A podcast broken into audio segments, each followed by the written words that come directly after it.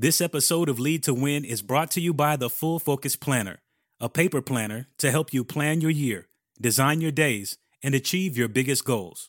Find out more at fullfocusplanner.com.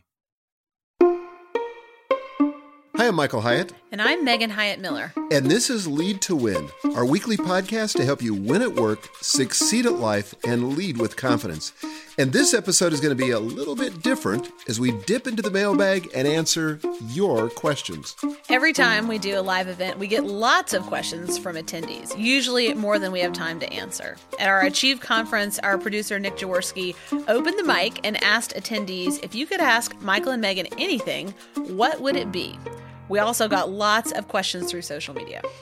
So we've asked our senior writer, Larry Wilson, to select a few of those questions for us. So welcome to the program, Larry. Hey, thank you. It's really great to be here. Glad to have you. Well, it was really hard to sort through all these questions because there's such a variety, and a lot of them have real passion behind them. People mm. are really uh, working at using some of the products. Some of the questions were about that, but really about uh, getting focused, getting my goals in order. And a lot of that gets to real life change. And so people are really asking in earnest about some important themes here. So I think we get some really interesting questions. Let's get to the first one. And this comes from a lady named Patty. And she was one of our Achieve attendees who lives in New Orleans and recently had a tragedy in her family. And her question is related to that. So let's listen to what Patty asks. My question for Michael is Has he ever encountered a personal, hard setback where he's had to strategize and come back from? Losing your spouse will take your confidence, your enthusiasm, and everything you know. So, my question for Michael is what personal setback tragedy has he had to climb back from? And what were the three most important tools he used? Well, I've never experienced a tragedy like the loss of a spouse or the loss of a child. That's for sure. And I can't even imagine what that would be like or how you would climb back from that. So I have tremendous empathy for that, but I don't have experience with that. So all I can relate to is my own setbacks. And I, I have gone through some that, at least for me, felt very significant and there were times when um, I, I wondered if I would be able to come back. And I remember when my biggest, most important client fired me. And that felt like, I mean, literally for weeks, I wandered around in a daze because it felt like it destroyed my why. You know, it was a huge motivation for me to, to serve this individual. And when he fired me, seemingly out of nowhere, inexplicably, it really confused me. It made me angry. And I just wanted to give up. I thought, you know, if I've if I've given my best work to this individual, if I've done my best work, if I've served him, and from my perspective, tirelessly, and he didn't see it as that, then what's my work worth? You know, what what what am I doing? And so for me, it just took a while. And I, w- I would say that anytime you go through a setback, you got to be kind to yourself. You know, I would start there. It's going to take some time. Time doesn't heal all things, but it does help most things. And so for me, it was just time to kind of work through the emotion of that. You know, every day was uh, um, it was it was a little bit of a step forward, and over time, it really helped me. But I also had to, and I couldn't do this immediately, but I also had to reframe it. You know, I had to ask myself, and this is a hard question to ask, and I don't know how you would, I don't know how you'd answer this question if you lost somebody. But for me, I was able to ask the question, what's the gift in this? Again, a very hard question. You don't want to ask it too soon, but to ask what's the gift in this? And for me, in the loss of that that client, it helped me really reevaluate everything in terms of why am I doing what I'm doing? Uh, why am I doing it when I don't get the accolades or when people don't recognize the contribution I'm making? You know, am I performing performing for a bigger purpose than that? You know, so what was the gift in this? It, it was really a, a, a gut check and a motivation check for me. And I had to also go back and evaluate sort of the process. You know, how did I how did I end up in this situation? You know, once I stopped blaming and started owning, everything began to shift. Like, was there anything that I could have done differently in this that would have resulted in a different outcome? And as it turns out, there were a lot of things. Like I could have done a much better job communicating on the front end. I didn't do a very good job of giving him or his family updates on the progress that I was making on their behalf. I kind of assumed that they could read my mind and that they knew what I was doing. So the whole point is not exactly what I did, but the point is that it caused me to go back and reevaluate, kind of take ownership and reevaluate what I could do uh, differently. And then I started setting some new goals. So the, the, key thing here is I had to process the past. And, you know, frankly, there were some things that I did well that I didn't want to lose, but there were also some things that I didn't do so well. And those are the things that I wanted to process and get get better at. So when she asked about three tools, you know, those are kind of the the the three things that I did. You know, I gave it time. And then I asked myself, you know, process the past and ask myself what I could do better the next time. So I reframed it. And then the third thing was I began to set some new goals. And I think to rebuild your confidence, that's what it's going to take. You're not going to drift into more confidence by doing nothing. You're going to have to begin to start achieving some things. And, you know, the, the goals need to be in your discomfort zone, but don't get them in your delusional zone because, again, you want to build confidence. So kind of go to your comfort zone, tweak them up a little bit so they're in your discomfort zone, and then begin to pursue them. That will open up a new future for you. The only thing I would add to that is that um, avail yourself of outside resources. You know, when you go yes. through something that is tragedy level, you know, devastating, the loss of a spouse or a child or a business or, you know, an illness or, or things of that nature, you probably need some outside help. You may need practical help, but you also may need some psychological support. You and I have mm. both done extensive therapy and benefited mm-hmm. greatly from that. And there's a real uh, value in, in giving yourself the time and space um, to go through that process. So, yeah. I, I really believe in that too. Michael and Megan, you have talked a lot about the Eisenhower matrix, the two by two matrix of importance and urgency that you use to filter tasks. And our next question comes from Tondi, and uh, she has a question that has to do with that importance and urgency as it relates in the workplace. And there's not always agreement about what's important and what's urgent. So let's listen my question is how to deal with people who want to ask you to do things that are in the level three quadrant that are not important, but they are making urgent. So they're not on my list. They are not my superior, but they act like they are and they try to treat me like they are. How do you tell them no? This is a great question and it's one we get a lot. Certainly if, you know, your boss is asking you to do something that they consider to be both urgent and important, then you have to respond accordingly to that. That's that's critical. And, you know, if there's an issue there, then you kind of have to navigate it um, with the, their best interests in mind. But I think if you're talking about a peer who's asking you to do something that is not important or urgent to you, but is uh, urgent to them, first of all, I think you have to start with an adult conversation. You know, the book that we have loved in the last year is called Radical Candor. Um, it was in our leader box in the month of December and Uh, has just gotten great feedback. But you know, just to be very direct and say, I'd love to help you with that, and I can do it at such and such a time. Just because someone asks you doesn't mean that their priorities are more important than yours. Also, I think trying to find a way if it's possible and it's not like a, a boundary issue on a regular basis to create a win-win solution is very helpful. Um, if you can find a way to meet that need but in a way that doesn't disrupt your own priorities. So again not just a flat no unless it's um, you know truly an issue violating your boundaries but i can get that to you by this time and then follow through on it um, so that you can follow through on your own commitments sometimes that's all they need is a commitment to do something by a certain point that feels reasonable to, to them. Their their default is right now, but if right now isn't an option to you, then four o'clock this afternoon or into business would also be satisfactory, or tomorrow or the end of the week. Um, so to put a definite time on it, I think can be very helpful. Well, I have uh, at least one thing to add, and that is I think if you can put a pause between their request mm. and your response, yep. It gives you an opportunity to dial down the emotion of it and not feel the need to do something rash and stupid. So if you can say, well, let me think about that. And this takes discipline. Let me think about that and I'll get back to you tomorrow. Then all of a sudden, you don't have them right in your face where the urgency of it, you're feeling it viscerally, but it's something that takes the emotion out of it. Then you can respond in a way that is better for you. The second thing is, I also like to have my most important time already scheduled, even if I'm only blocking time for myself. This is a really important point. Yeah, so that I can say legitimately, you know, I'd love to help you, but I already have another commitment. Now, I don't have to go into detail about the commitment. By the way, this happened to me just this week. I don't go into detail about the commitment. The commitment in my case was that I had an appointment with myself to work on an important project that for me was important, but it wasn't urgent, and I kept postponing it. So I wanted to get to it. So I just said, you know, I have another uh, commitment then. Could we talk about something maybe the week after? I don't really have any other time this week. Well, what are they going to say? You know, because they're not going to say, well, I expect you to bump that other person or bump that other commitment. Everybody understands that kind of language. And so I find that that's a, that's a really practical way to deal with that kind of situation.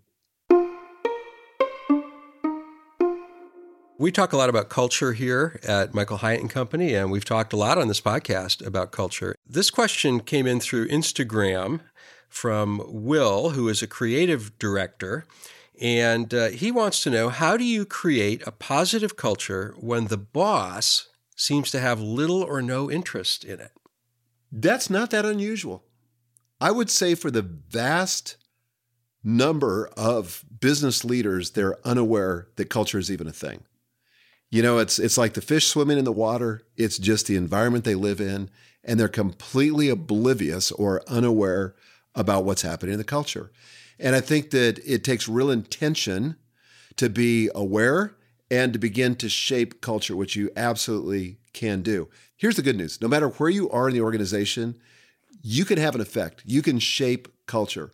And I think it, it requires a couple of things. And I've done this myself uh, in a previous assignment where I was kind of in the middle of the organization. I didn't like the culture, the leadership seemed oblivious to it. I was very much aware of it. I experienced it every day, the negative impact of it every day. And so for me as a leader, you know, and I had a small department at the time, I had to get crystal clear on, first of all, what I didn't like about the culture. That's the easiest part because you see stuff that uh, you don't like, like, for example, gossip or backbiting or a lack of transparency or you know just a really hierarchical relationship where there's no collegiality or collaboration. Get really clear on what you don't like and then create a twist or create a shift. So you say okay what's the opposite of that? You know if i don't like opacity for example or a lack of transparency what would be the opposite of that? Will be transparency. You know if i don't like sort of a stilted kind of formalism well what would be the opposite of that maybe a, a casual kind of openness and authenticity. So then get clear on what you do want. And then here's the most important part you got to start living like the thing you want. In other words, you got to manifest the behaviors of this different kind of culture that you're trying to create because the biggest influence you can have is going to come out of your life, not out of your head. So you can talk about it till you're blue in the face, but unless you're living that different reality, you're not going to be very persuasive and have an impact in the culture. I like that because I think even if you don't have authority, you can still have influence. Definitely. And, and that's leadership. And that's leadership. And there's so that's so empowering and it means that no matter where you are, you can shift things even if you can't ultimately control things. Hey everyone, Mike Boyer here.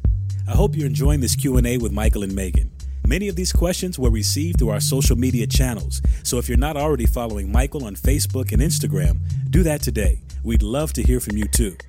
Also, if you're not already a subscriber to Lead to Win, you can do that now. You can tap subscribe on your device, or if you need some help, just visit lead2.win slash subscribe. We'll show you exactly how to do it. Now, back to the show.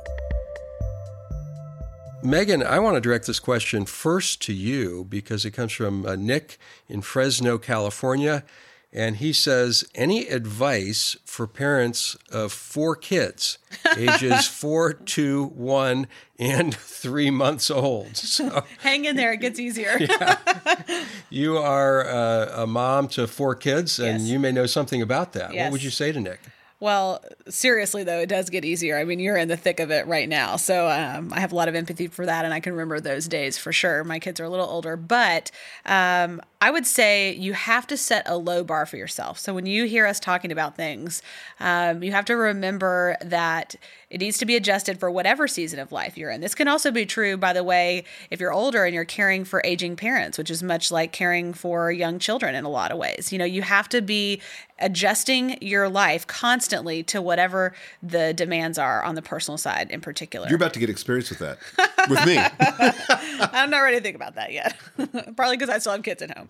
Um, but for example, practically, that means in your morning routine, it may need to be very short. When my kids were the ages of your kids, I was doing about a five minute morning routine. And I felt like a total champ if I could make coffee and do a five minute devotional, you know, alone without being interrupted by children. And that's where I started. Honestly, it was that small. And over the years, I've added to it. You know, now I have exercise as a part of it. I work on my planner. Um, but I tried to figure out what could I do consistently day after day that no matter what happened and who was up in the middle of the night, night and how early they got up. What could I do that I could consistently repeat day after day. And that gave me enormous momentum and confidence that I was able to build on later. So, um, you know, for example, in the planner, just focus on the big three each day. Set your big three for the day. And once you've got that, you can always add to something else. But you want to give yourself small wins that you can build on over time and just be kind and patient with yourself. I mean, my guess is you're probably not sleeping more than two hours at a time right now, and that's a lot. So it's challenging. I would say the most important thing at these ages is spend time with your kids. Yes. I mean, I wished I could go back and recapture some of that time. And I thought so many other things were so important, like career advancement and, you know, making my mark on the world. And, and all those are important. You'll have plenty of time for that, but you're never going to have this moment again. I agree. And so slow it down. Slow it down. Spend more time than you think you need with those kids. The investment will head off a lot of problems later on too. It's so true, and with your spouse because yes. you guys are in this together, and um, it's it's a lot. And those investments will also pay off in the future. And if you um, kind of abandon her with the kids, you know, because you're at work or uh, you know you're just overly consumed with something, it's going to cause problems later on. So keep the main thing the main thing. We have talked a lot on the program about the value of hiring an assistant. And Michael, you've preached this from the early days of your starting a business. You need help. You need even a part time virtual assistant is a big help. But a lot of people have a huge hurdle in getting to do that. So I think Tanya is asking for a lot of people uh, when she's asking this next question. My question for Michael would be how I educate myself to take advantage of a service like Belay, which can offer me a virtual personal assistant, which I so desperately need. I got to learn how to give up the control and the trust to let those things happen, and I cannot quite grasp how to do that. Let me start by recommending two books. One is a book that I wrote called The Virtual Assistant Solution. And it's a small book, but it talks about my experience having hired a virtual assistant for the first time.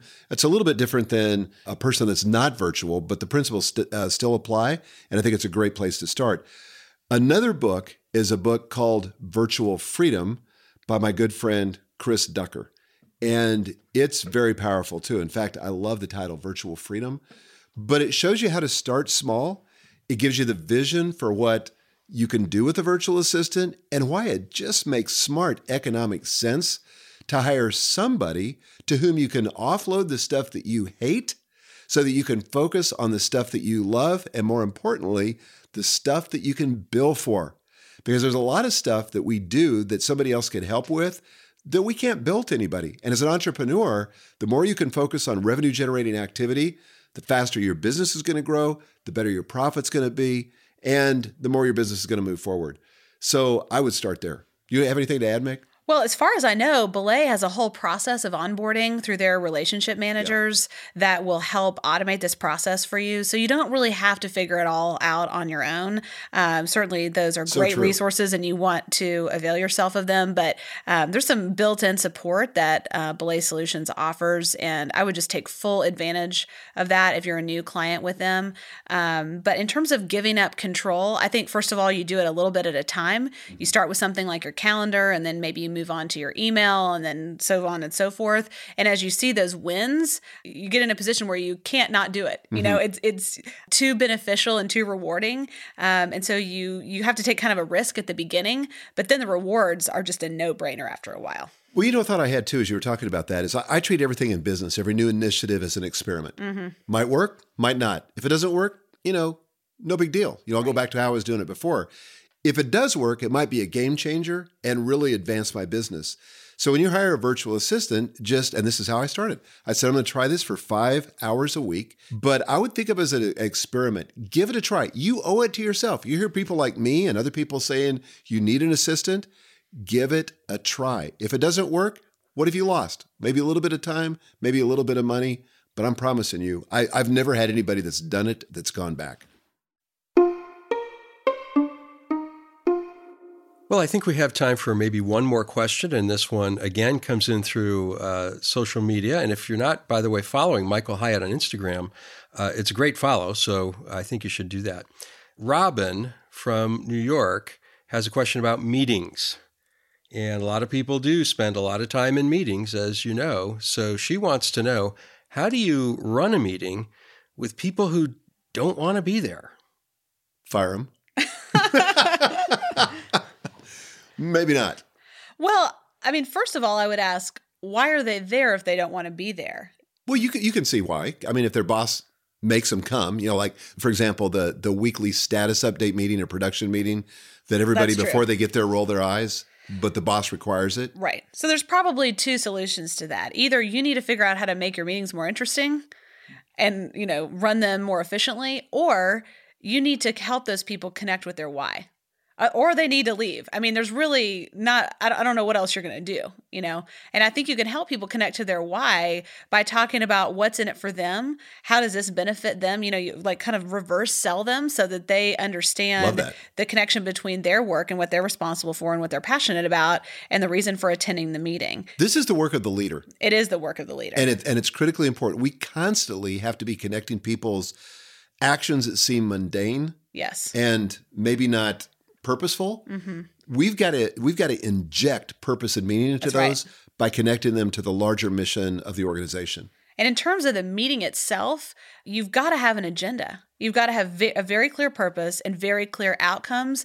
It is amazing how often this does not happen and how not common sense it is. When you're showing up to a meeting without an agenda, it can be really frustrating to high producers. It can be really frustrating to people who are very action oriented and it just feels like you're wasting their time. And if you're a leader, you cannot waste people's time.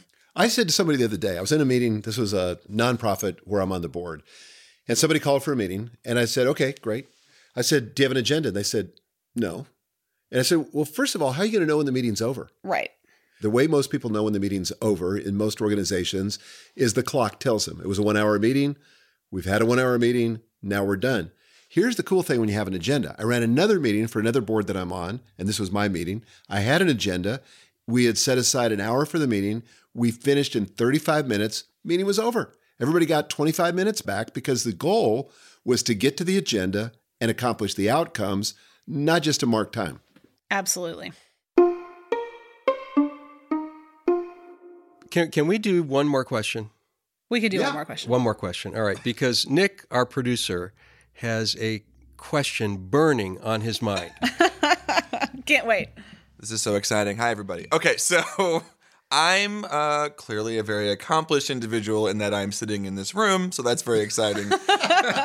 but uh, I, I, from being at the Achieve conference and talking to some people who are also there, people who are taking um, this need to be organized very seriously, I, I know that some of them are like me who get things done, but it often can be chaotic. And we look at people like you and we go, the goal of being organized almost feels like an endpoint. The goal is to get organized so that you can accomplish other things. But for those of us down at the bottom, we're like, how does it feel to be so organized? That that feeling alone would be so gratifying. So do you derive joy from that? I'm so organized. Look at me. I'm proud of this. Or is it just a tool to get to the end? Okay. It's a total illusion. I'm honestly not that organized. Yeah. I think people perceive me. I think people perceive that I'm super organized and super detailed. I'm really not.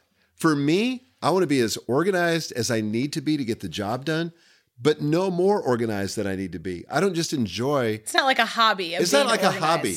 Yeah, I mean, if you walked into my closet today, I mean, periodically, all my shirts will be lined up, all the colors the same, but it's like a total mess right now. You know, I just got back from a trip and I dumped a bunch of stuff in there, and it's just, you know, my shoes are all disorganized. But it doesn't really matter. It doesn't slow me down. Where disorganization bothers me when it in, is when it impedes my progress. Mm-hmm. For me, I get really fixated on organizing when I should be doing something else. Like when I should be writing a book, you know, all of a sudden I decide it's time to declutter the office, you know, because that's a whole lot easier than writing the book. But it is not an end game for me. Is it for you, Meg? Well, I'll say this: clarity is an end game. Okay, Cla- that's fair. Clarity is a blast because when you have clarity, it's like being aerodynamic. You know, you can you can just move through life faster and easier and with less friction, and that I would say is all it's cracked up to be. so that's really what I'm striving for is clarity and reducing friction. Um, so when I think about being organized, where I get frustrated with things not being organized and really take action to make them organized is where I can feel the friction of inefficiency. You know, there's That's some it. process that is slowing me or the people that report to me down. There's something that uh, makes it difficult to find or things that are just broken. That stuff drives me crazy and I am all over fixing it. And when I have fixed it or or more likely I have delegated to someone else who's expert at fixing it, it is like a high. You know, that feels great, but Well, not for its own sake. Well, and this is the other thing that both of that, that you and I both do is we pay people to keep us organized. Yes. So, for example, Right. uh, I just got back from New York. I went up there and, and did a speaking engagement. And Jim, who's my assistant, prepares this thing called an event briefing form, which is basically everything I need to know about that event, organized by day, all my confirmation numbers, all the important documents related to it. Like if you lost your total memory and had amnesia, Oh you could wake up that day and still go do everything you were It's it's to a do. work of art. But here's the truth: I don't look at that until I'm on the plane going to the destination. I don't I don't know who's going to pick me up at the airport. I don't know what my first meeting is. None of that stuff because I'm not really that organized. But Jim organizes me, and I know exactly what's next because of Jim's work. Does that make you feel better? Yes. Good. I think that's going to make a lot of people feel better because the goal is not to be super organized. The Right. goal is to get things accomplished that you want to get accomplished. Yep. And these tools are just that tools to help you do it. Exactly. So we really are out of time. And uh, thank you, Michael. Thank you, Megan, and for your answers and being candid and helpful. And thank you for the invitation to join you today. Thanks, Thanks, for being Larry. here. Join us next time when we'll talk about a secret weapon that can boost your leadership, your well being, and your enjoyment of life. I'll show you why every leader needs friends. No, not that kind. Sorry, guys. Until then, lead to win. Until then. Until then, lead to win. This episode of Lead to Win is brought to you by the Full Focus Planner, a paper planner to help you plan your year, design your days, and achieve your biggest goals. Find out more at fullfocusplanner.com.